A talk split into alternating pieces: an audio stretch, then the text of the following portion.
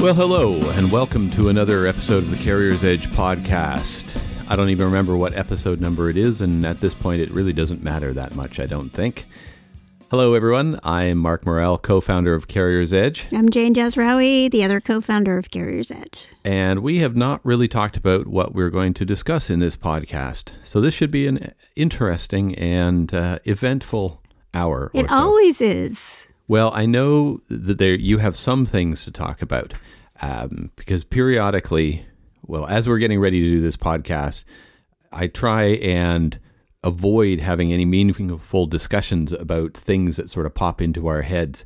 Um, I want to save it for the podcast. And so I know uh, you've got something that you want to talk about. Uh, I've been torturing Jane because she came to me like yesterday and had this idea. I was like, oh, I got this. I figured it out what I want to do about it. And I said, stop, save it for the podcast. Because mm-hmm. otherwise we'll just discuss it and it will be all played out. And then we try and talk about it on the podcast and it's just dead and boring and it's not new. So this way it's fresh and I'll be hearing it for the first time. So why don't we start with that? Whatever it was that was your exciting thing. Well, and, and have you, do you still remember? Or have, yeah, okay. I remember it. Um, well, I was, we, I'm speaking at uh, the Great West Casualties Leader, Leadership Symposium in a few cities in March. And I'm creating the presentation for this. And I'm creating the presentation out of the results from for this year, which nobody knows yet. What results? The top twenty. Best fleets to drive for your time. Oh, about. yeah. Best fleet. Don't you know what's in my head? Everyone should just know what's in my head. It would just be so much easier to yeah, so, to so move on through step life. Step up a level and give a bit of a basic. Well, I've been working on it this morning right before this podcast. So I, you know, it's in my head. So therefore, it's in everybody's head. But one of the things that I was trying to do is trying to find a way to explain how drivers are separate from their companies. Mm. And it's very different than any other group of staff. Drivers no. are very different. And you've been asked to talk about something about creating a driver-centric culture, right. using the Best Fleets data to create a driver-centric culture. Right. Okay. That is, and I'm not going to tell you right now about what I'm going to say, but I'm just going to explain how I'm thinking about why companies should even think about having a driver-centric culture. And other, I think there's a lot of talk about the importance of drivers and how essential they are and, you know, the devotion of an entire week to appreciating them. Yes, Driver Appreciation Week. Which we I have think a whole it, set of opinions on that. We, yeah, we do. Uh, we have lots of opinions on lots of things, yes. but um, that are usual occurrences in the industry. And I think the reason that we have these opinions is because we see the fallout from those actions. Like Driver Appreci- Appreciation Week, I think people like it. It's enjoyable. But I don't think it really gives the impression that drivers are more appreciated than, than they tend to think they are. For a lot of people, or a lot of drivers doing that job, they don't feel appreciated by their companies. They feel quite... you know, they're just another widget in the whole machine of the trucking company. So one week where you get a free shirt and a sandwich doesn't change the rest of the year. Even if you get a free shirt and a sandwich every day for that week, does not yeah. make up for the rest of the year when dispatchers are trying to make you drive to places that are going to put you out of hours, or they're trying to, um, you know... make you sit for a while because there are no loads to take, or, you know, you try and get back home for a special occasion and you can't do that. Like there's a lot of things that are very important to drivers that are not always as important to the companies. So, and this is happening with this group of people because they aren't in the office. Mm-hmm. If you are in the office, you have a relationship with someone. If you're close to, if you see someone every day, you're going to have a relationship with them. You're going to see when they're unhappy about something. And for the most part, you try and make it better. Or things change so that there's more efficiency and that there's more satisfaction. And when you're in an office together, that's not a problem at all. Um, generally, people have ways of of doing that. However, when you have a lot of people who are never in the office, then it becomes a whole other challenge. And we experienced this as consultants when we were always off on projects. Mm-hmm. So when we worked for PricewaterhouseCoopers, we were always, everybody was always in a different location. And sometimes the location that you were at, so if you were placed in a company for a particular project like, you know, Bell or Nortel or something like that, you your environment, your office environment became your project team. The actual office, that, the actual company that you're working for, you're very separate from. And that's the same thing in trucking, is that, you know, you're um, geographically dispersed and you don't, you feel a very, there isn't that much of a connection. So I'm trying to figure out how to explain this in a couple of slides and how to do it with an image. And what I decided to do is kind of look at the whole company as a circle. So, and at the center of the circle, who do you think that would be? The center of the circle? Yeah. If the circle is a company, then who's at the center of the circle? Well, you know, the fleets are going to say their drivers are at the center. That's not who's at the center. Yeah, the like owner. The, uh, yeah, the uh, owner of any company is at the center of that company. Right. By design, you have to be. Like, yeah. If you're not at the center of the circle, then things are probably going that to hell in a, bas- in a handbasket, yeah. So, yeah, so the owner or the president or whoever that top, is, uh, the C E O or whatever, is at the center. And then sort of on the outskirts, so there's a circle there with the center. And then there are the departments. Mm-hmm. So you have safety, recruiting, um, you may have an I T department. You may Operations, have operations, maintenance. Yeah, all of those circles are in the building. They're close to that president all the time. Mm-hmm. They're talking to that person all the time. There's a lot of communication back and forth. But the drivers actually are separate, and they're like a ring around the circle. Mm. And that, and for each trucking company, there's this ring of people who are not really attached to the company. They're attached to the road. They're attached to where their customers, to the people they see every day, or, you know, to that way of life.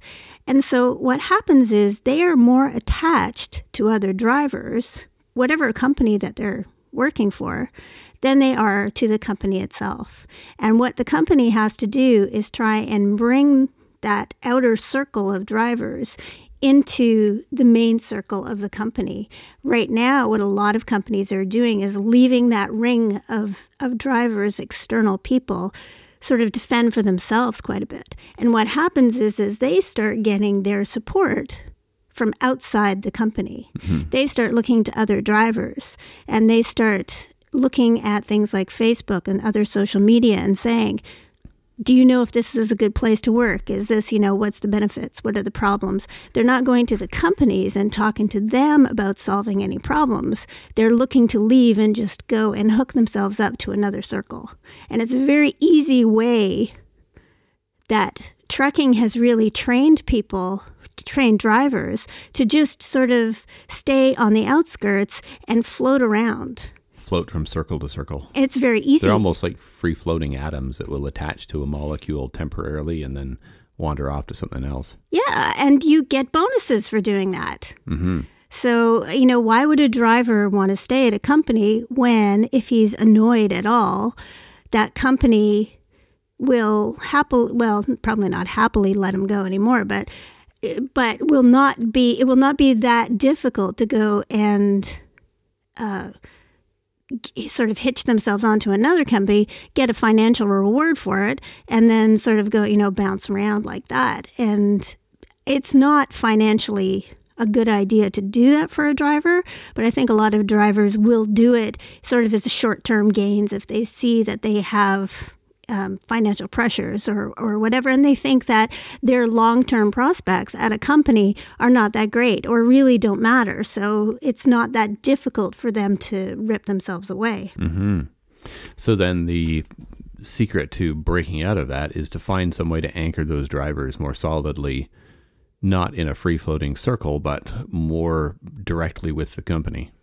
Exactly. So getting them involved, which is all of the stuff that we talk about, which we see the best fleets doing year after year, getting drivers involved, making them part of teams, bringing them in for um, like the four D X huddles that include the drivers, or making them part of project teams to investigate things, um, just having them more actively involved in what the business is doing outside of the actual driving.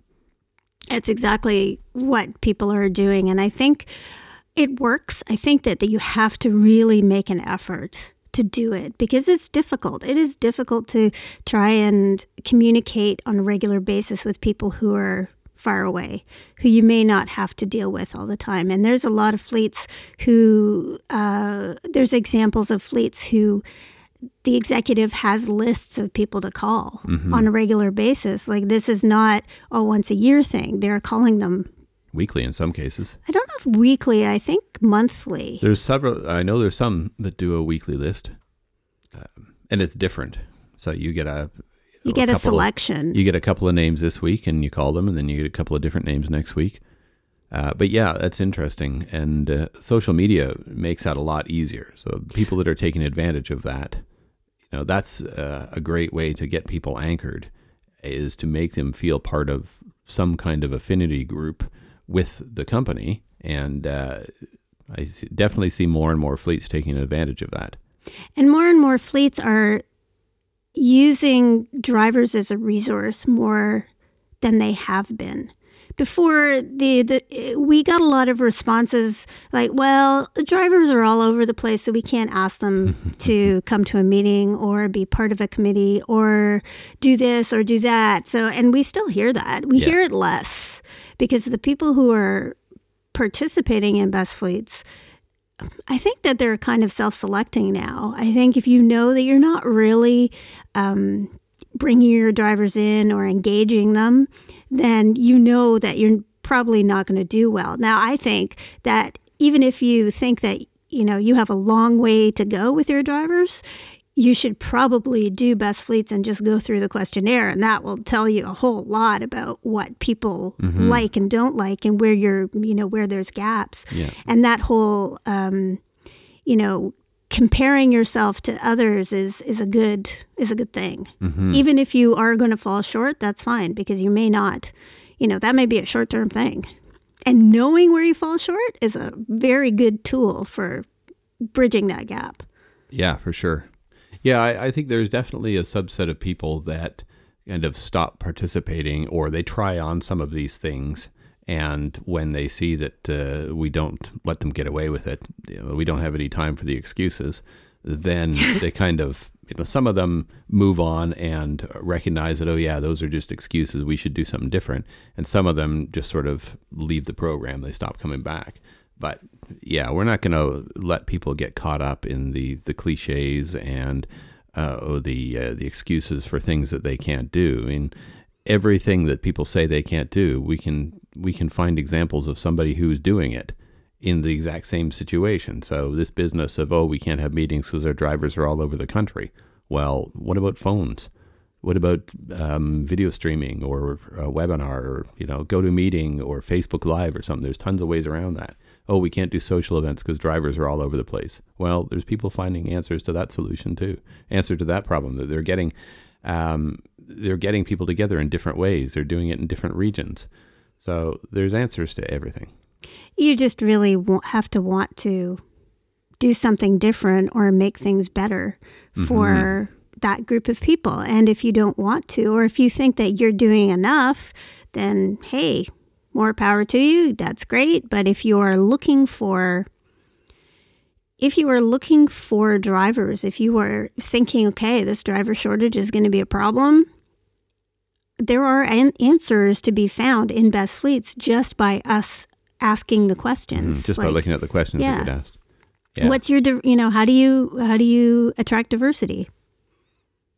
Mm-hmm. You don't, it's so many people say we don't do anything, or we are equal opportunity. So if someone shows up, then uh, that's going to, you know, that's going to solve the problem. The problem is, is no one's showing up anymore. Mm-hmm. So you have to go out and find people. And that's a, that's a big deal. Or how do you make sure that your work environment is going to meet everybody's needs?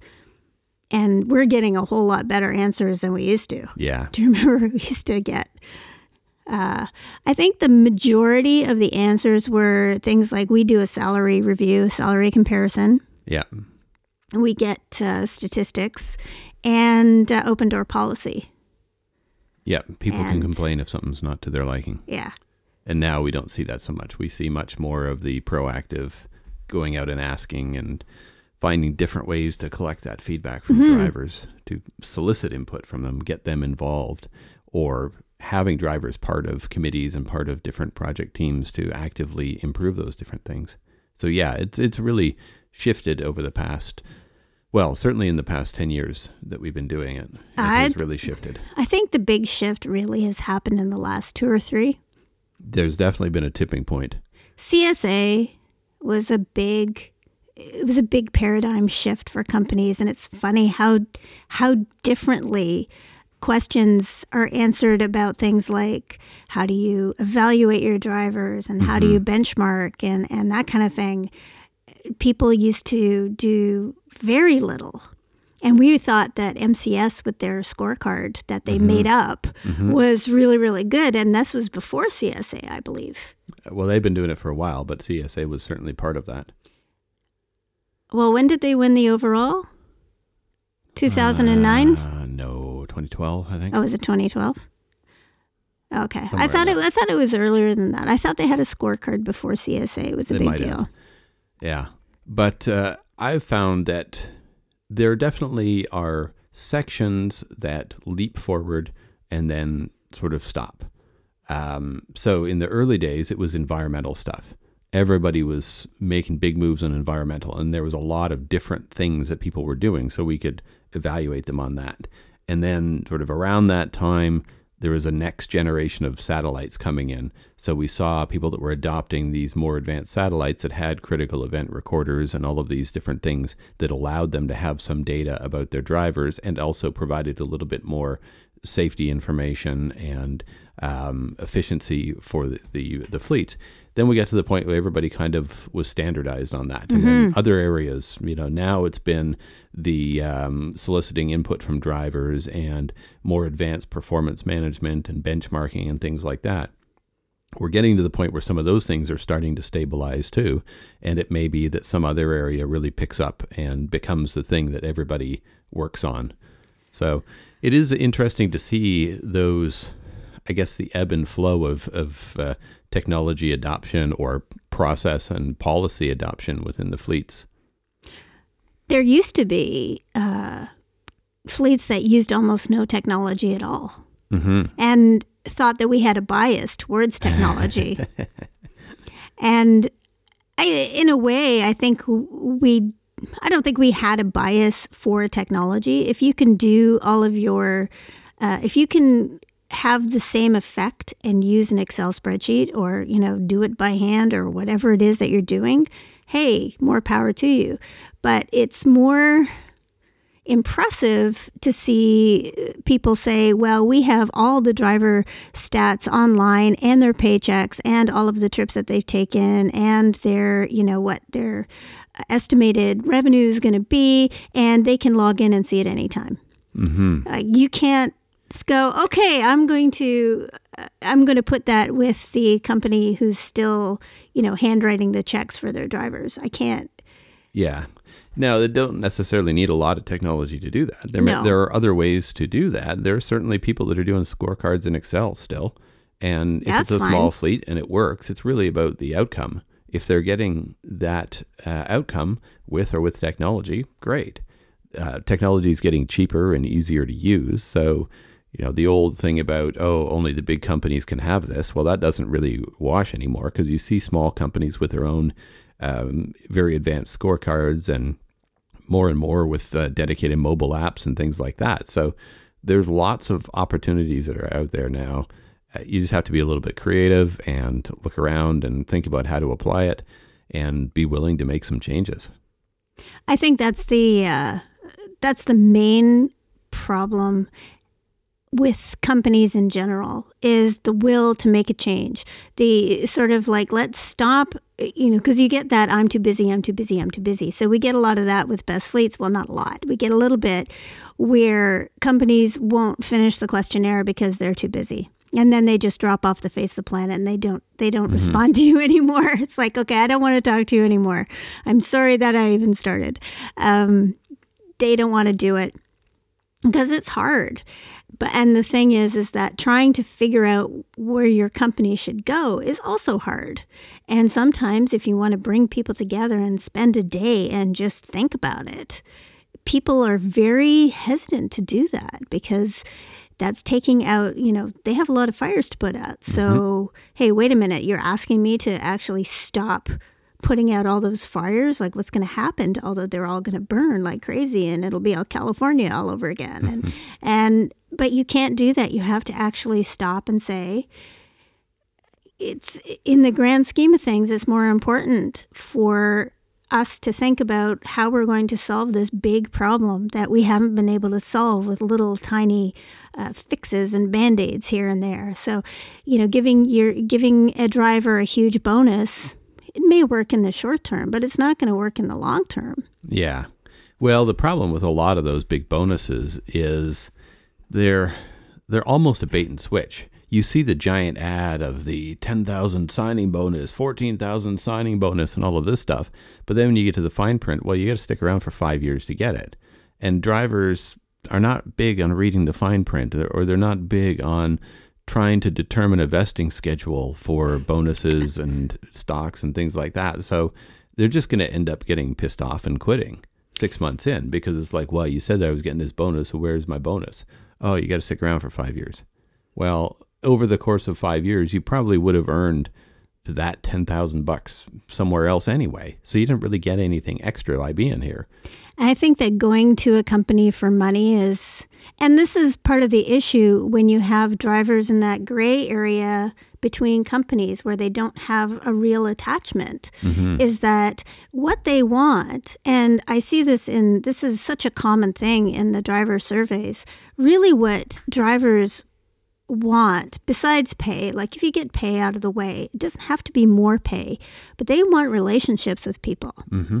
And those relationships are, I would say that the positive uh, messages we get in driver surveys about the people that they work with are almost double the next one down. Mm-hmm. Like the next thing Absolutely. That's important to them, it's like people and feeling like family and feeling good about where you work is like way, way above anything else. So if all you focus on is pay, that's only a secondary thing, and people will try and get as much as they can and then vamoose.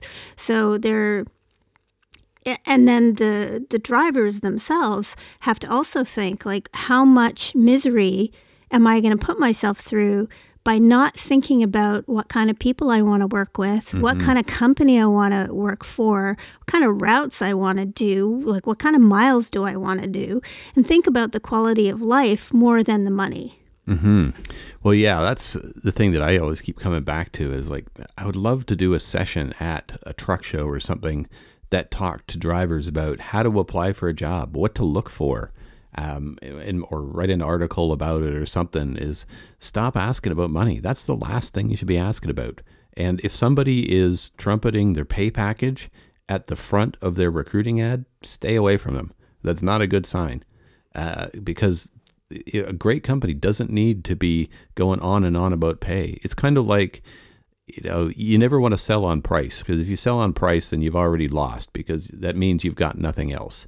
So if you're competing on price, then you obviously don't have any other features or differentiators in any product or service. You know, if it's price, price, price, you know you're dealing with a garbage product. Great products don't do that. They don't um, go on and on about how they're the cheapest or the best value or anything like that. They talk about the product quality. And similarly, in the world of truck driving jobs, if a company, a company is selling that job to the applicants, and if they've got a great job, they don't need to be going on about price. They don't need to be going on about the pay, and we've got the best pay package and all of that kind of stuff. They're going to have a ton of other things and a lot of happy drivers. That that's going to be the thing that's really important. And the companies that do best in the Best Fleets programs, I see that they generally have got a lot of things that they're marketing in their uh, ads beyond just pay. They're talking about the things that make them good. Or in some cases, particularly the smaller fleets, they're not doing recruiting ads at all because they got a waiting list of people who want to come yeah. on. That is uh, one of the things that we've started noticing is that there really hasn't been that driver shortage problem in some of the best fleets because they just don't need to mm-hmm. they don't need to recruit or they don't need to recruit the same way. But I think it's interesting your point about recruiters being uh, salespeople. Yep. And I think that's a lot of the reason that, that tr- drivers don't particularly trust them because, okay, why are you telling me this? Mm-hmm. And I think that I would be, I'm not a big fan of recruiters in my field either because mm-hmm. I do find that they're very opportunistic and it's yeah. it's sort of like, yeah, you know what? I do not ever want to talk to a recruiter. If I want to talk to a recruiter, I will find a recruiter. Yeah, I know where they are. So um, yeah, we see it when we're hiring people. Uh, we're, we kind of see that from the opposite side where we're hiring uh, people for different jobs internally and we get headhunters, recruiters from different uh, agencies and recruiting shops that come out of the woodwork to offer us their fantastic list of candidates. And it's uh, it's the same kind of thing. Well, we are, I don't, I think we're different than the rest of the planet in that we actively question all advertising. We're skeptics of all everything. Marketing, all, uh, yeah, anything we see on T V, it's a question. It's like, well, why is this happening? And why is that happening? And I think it's because we... as part of the development of our own company, we've had to ask those questions too. Mm-hmm. Like, do we want to, you know, do we want to have an active sales force the same way everybody else does? Do we want to, um, do we want to harass people on the phone all the time? We don't. Mm-hmm. We're not comfortable with that. We're very low key, and probably our business could have be, been bigger if we had been more. Um, had a different attitude towards it, but we were both for we were both very, you know, internal people. And we do think a lot about what mess what the messages are that are being sent. And it's very important that the message for us when we buy something, the message has to be true. Like it has to be something that we can trust. Otherwise, it's I well, can stop trusting products it, easily. You have to st- uh, think about it less in terms of that specific transaction and more in terms of the relationship with the product or service over time.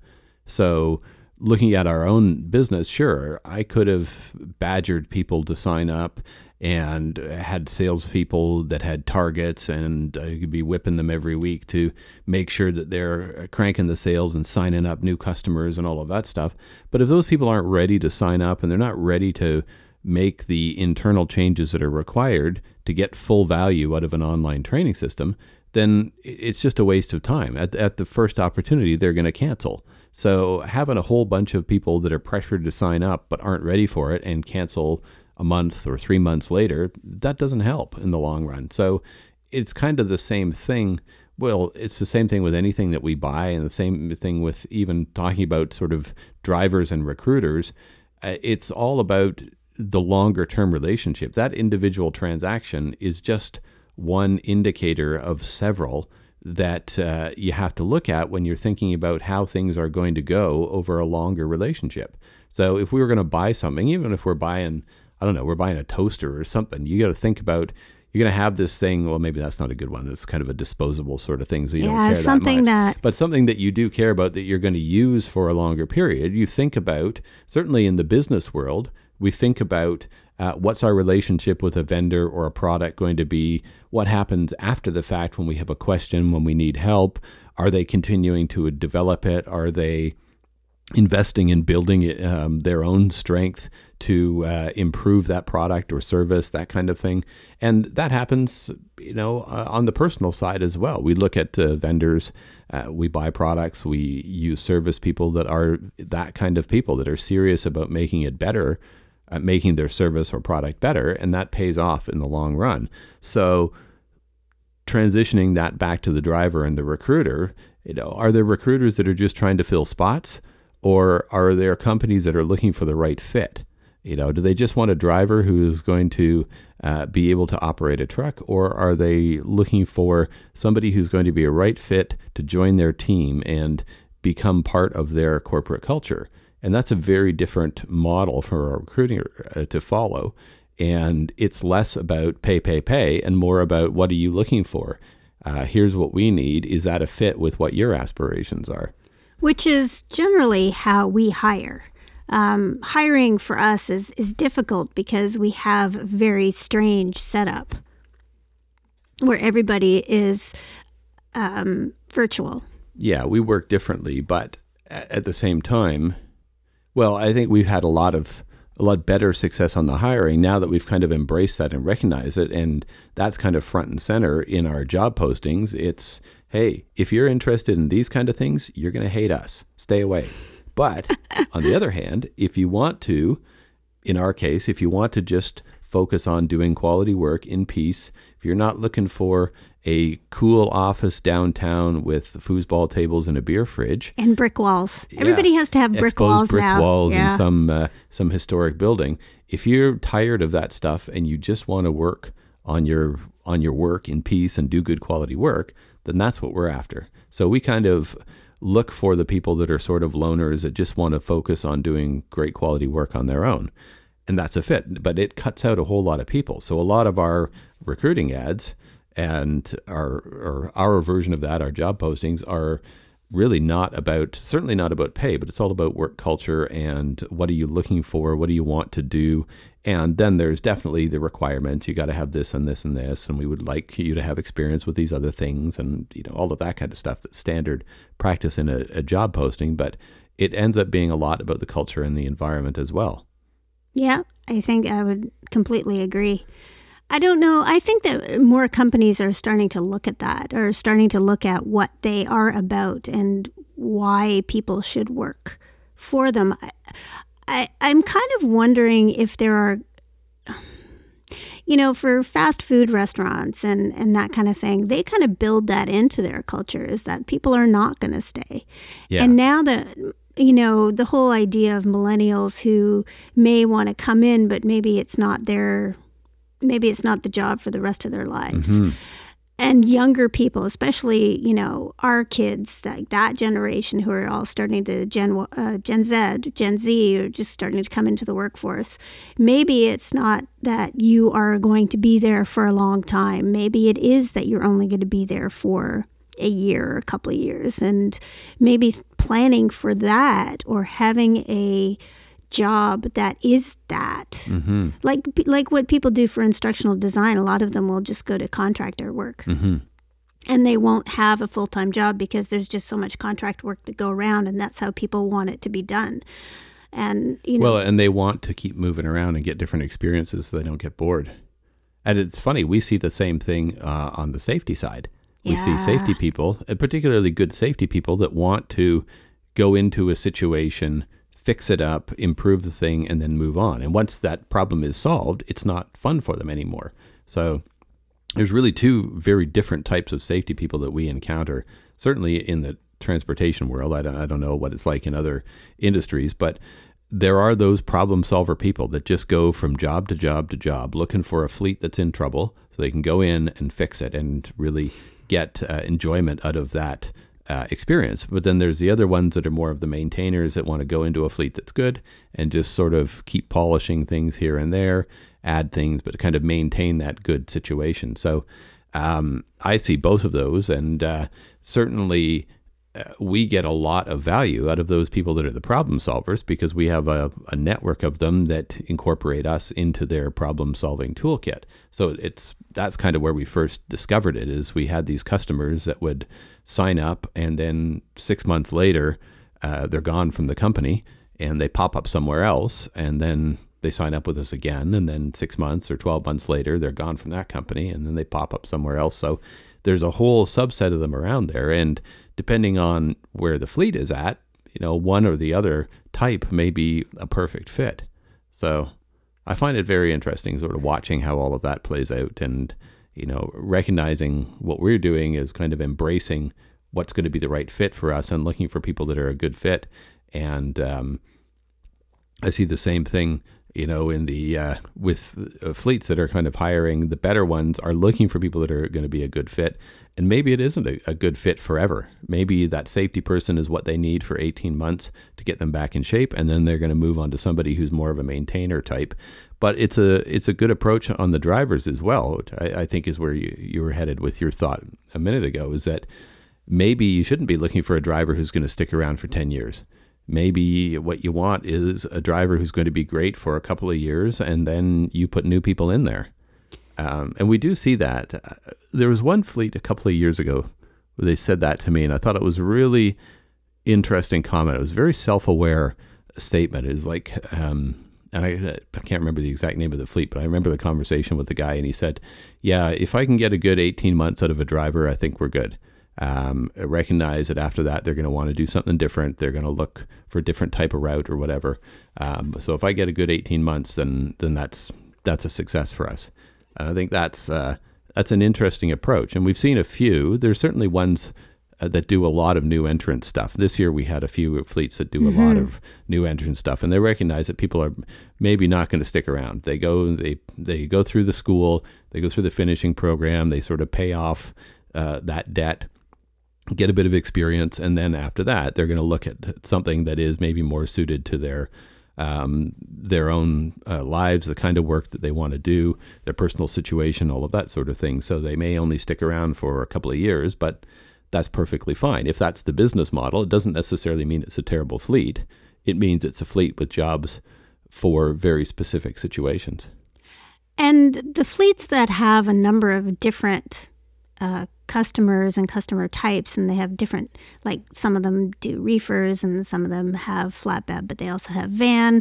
I think that's a, you know, having the flexibility to take different jobs in the company, like even the smaller ones, even um, F T C transport, transportation, sorry, um, they have some flexibility in there are what, thirty drivers? They have some flexibility in where their drivers can work. So if drivers have more of the uh, desire to do the, the feed the children stuff, mm-hmm. then they can do the majority of their work there, but they can also do the other, the more commercial mm. work. They can, they can choose, they can move around. However, if there's a, if they are all in some case, and there's, some cases it's all hands on deck and everybody has to, you know, for hurricane or a flood or something like that, mm-hmm. everybody is required t- to be part of the part of the process. But, it, you know, otherwise you can sort of choose. Uh, Bison for sure mm-hmm. has about a billion different jobs you can do. And lots you can of the larger move. Fleets are like that, where they have a lot of different divisions. But small fleets can do it too. I mean, it's mm-hmm. really, it doesn't have to be a variety in the kind of equipment that you're driving it would or hauling. It would be more as a, do you, are you interested in something that's dedicated so that you see the same people every day? Or are you interested in something that's a little bit more, you know, mm-hmm. who knows? Or do you have a load board? Mm-hmm. Can drivers choose their own things? Or mm-hmm. do you have any way of giving? I have heard people talk about this where they do give drivers a choice of different loads that that are available and they can choose which one they want to do. Mm-hmm. Yep. So that one works too. So giving people variety, giving them choice, finding out what they want. It's all, mm-hmm. it's all the usual. Mm-hmm. Well, the usual best fleets. Uh, and uh, so we are at the point where we're about to announce our top twenty. Yeah, next Tuesday. So last time we did this podcast, I was just about to start the scoring and about to, uh, well, I was feeling about peak stress about that point. Yeah, uh, you're which fun. Which I am before I start the scoring. Uh, the final scoring is now done. We got through it. Uh, it and it was a grind, as it always is. Um, it was and probably... the winner is... A fleet that participated this year is a winner. So, yeah, we've been dropping teasers for the past couple of weeks. I guess the last one goes out today. Yeah, it's already out. Already out. Yep. Um, and uh, so next Tuesday we'll be announcing it, the the top twenty. And I the, have to do the, we have to create the logo picture. Yes. Yeah, so we have to do all our design and prep, and I've got to look at the final version of the press release from the T C A. And because there's new blood, I have to try and rearrange them now. Mm. Oh, are you giving away secrets? There's new blood. Well, that was one of our teasers. That was one of the teasers, yeah. yeah. There's always new blood. Yeah. And uh, yeah, and it, it's funny because we were going through the scoring process and we were looking at it. And so the way we do it is we'll each of us will take one question and we'll score all of the answers in that question. Then we move on to another question and do the same thing. So you're not really looking at one fleet individually. You're looking at all of the answers for a particular question and just thinking about that.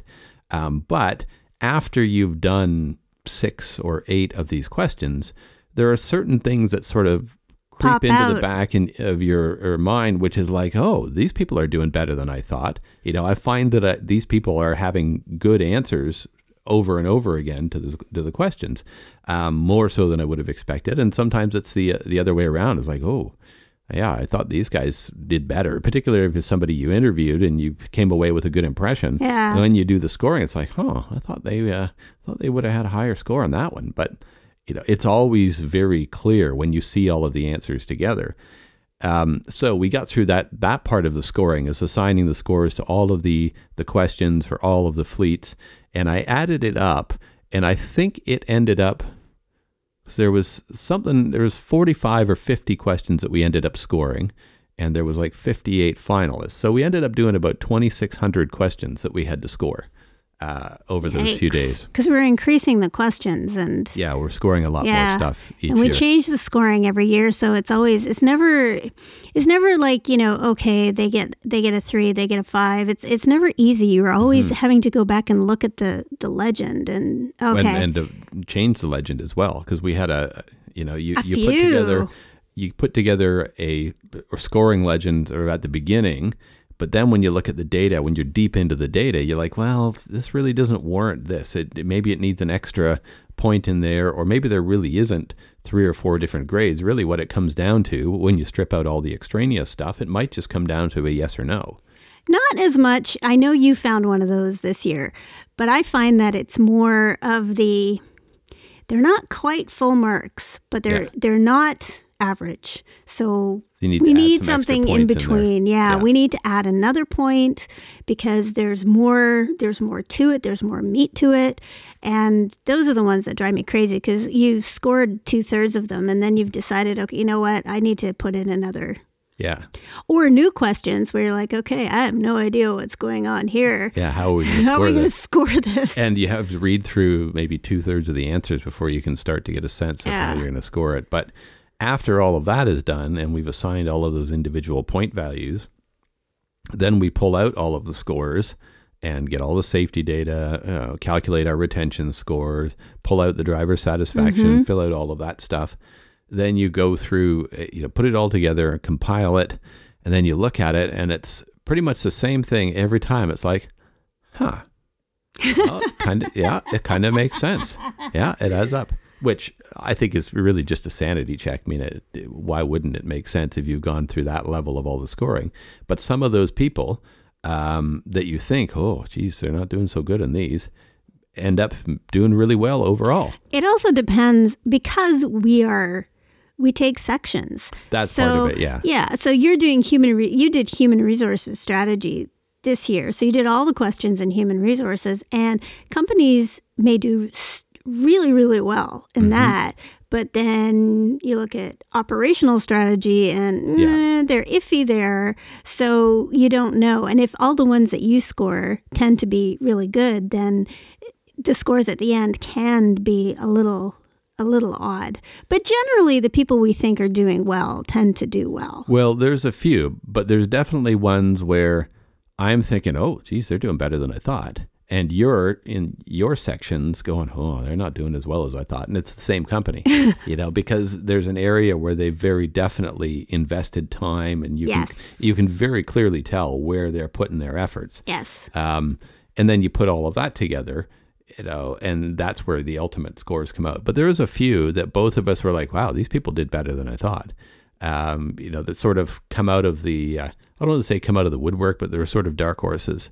Mm. That ended up doing uh, particularly well, and I don't. There think was I'm, a couple of surprises. Yeah, and I, I don't think I'm giving away very much to say that uh, one of those uh, made it onto the top twenty. One of the ones that we didn't think was going to do well? One that was kind of a doc. No, not the one that we didn't think was going to do well, but one that sort of emerged as a dark horse oh. when we were doing the individual scoring. And and I said to you, wow, these guys, I'm surprised. These guys are doing really well, better than I, I thought they were going to do. And you said the same thing. So at that point, you know, we're getting some good indication that they're in a, a good position to mm-hmm. either make it to as a fleet to watch or a top twenty. And, uh, and, and one of them did. So, um yeah, it's always, as much as it's a stressful process, it's always interesting to see what comes out the other end. Yes, um, I like that. I like the whole, that's one of the reasons that I don't mind the scoring process is because the results at mm-hmm. the end, like when you look at it as a whole thing, um, it's, or a whole package, it's, it's really quite fascinating. Yeah. I also find looking at the driver surveys fascinating. Yes. I do I do much more work with the driver surveys than you do because I'm usually looking for, you know, people are always asking me, you know, what are the top three things that drivers want? And it's always the same. Mm-hmm. Or I'd say, I don't know if there's always exactly the same, but there's always like a top three that are all vying for, for mm-hmm. first place. And, and really, um, and the only thing that I find really interesting is the difference between owner-operators and company drivers and what they say and what the top three things are for them. Yeah, that makes sense. An employee versus a small business, basically.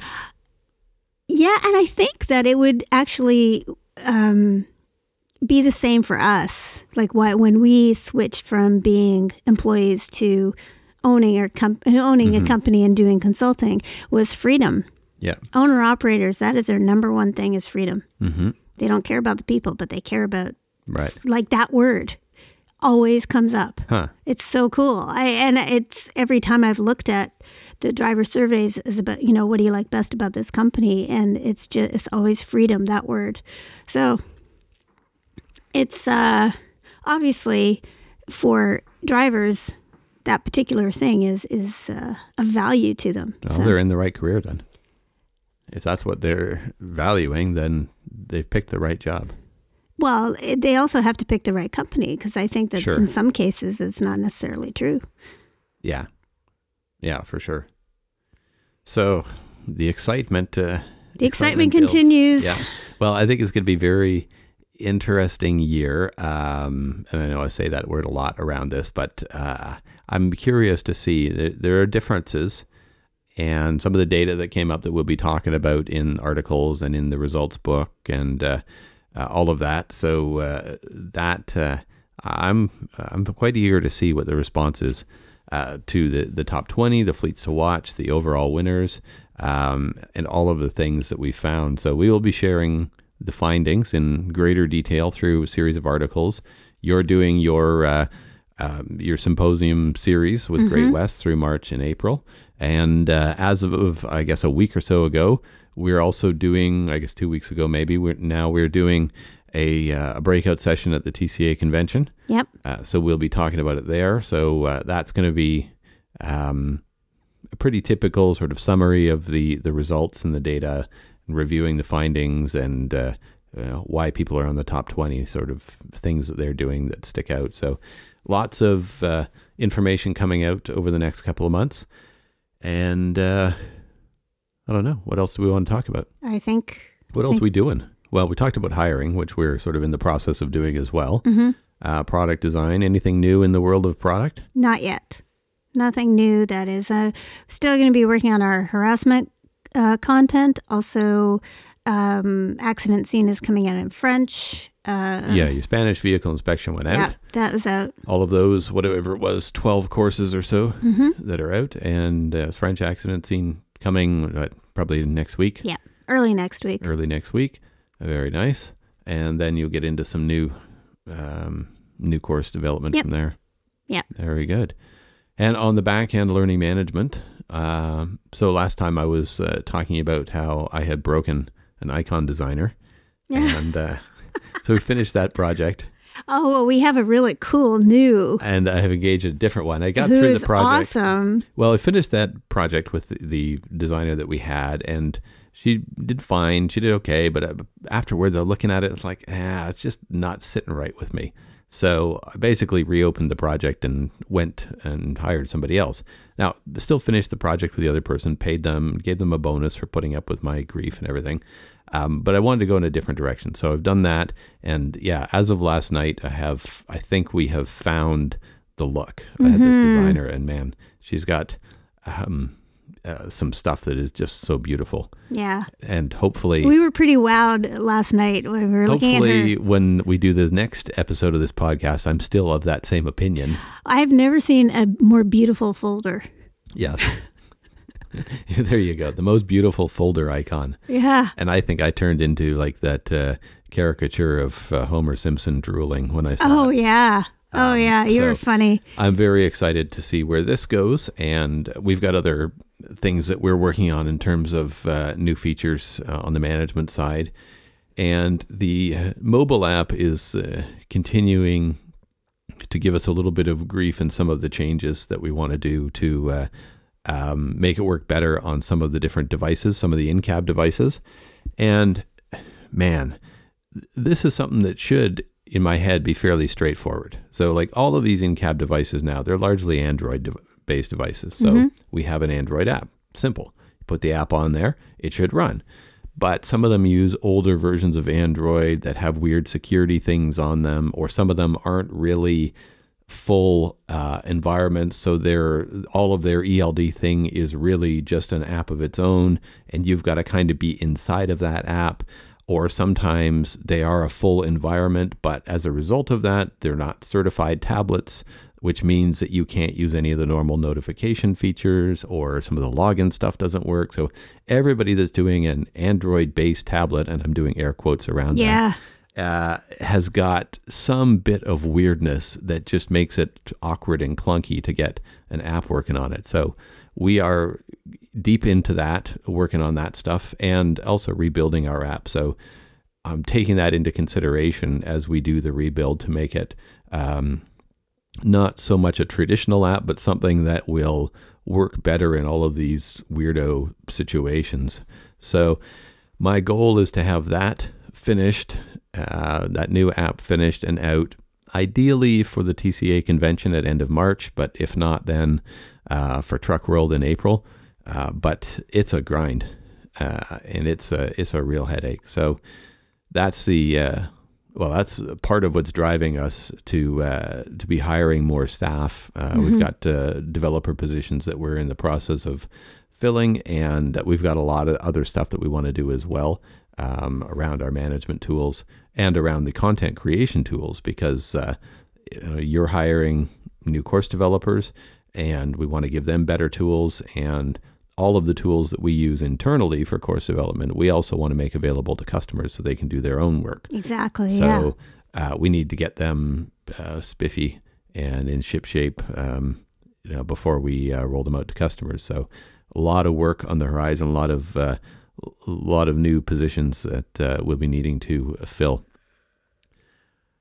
And I don't even know what else. I think that kind of brings me the end of anything we're done. that uh, I wanted to talk about. Yeah, we're sort of wrapped up in design and hiring, and now that we're sort of decompressing after the Best Fleets.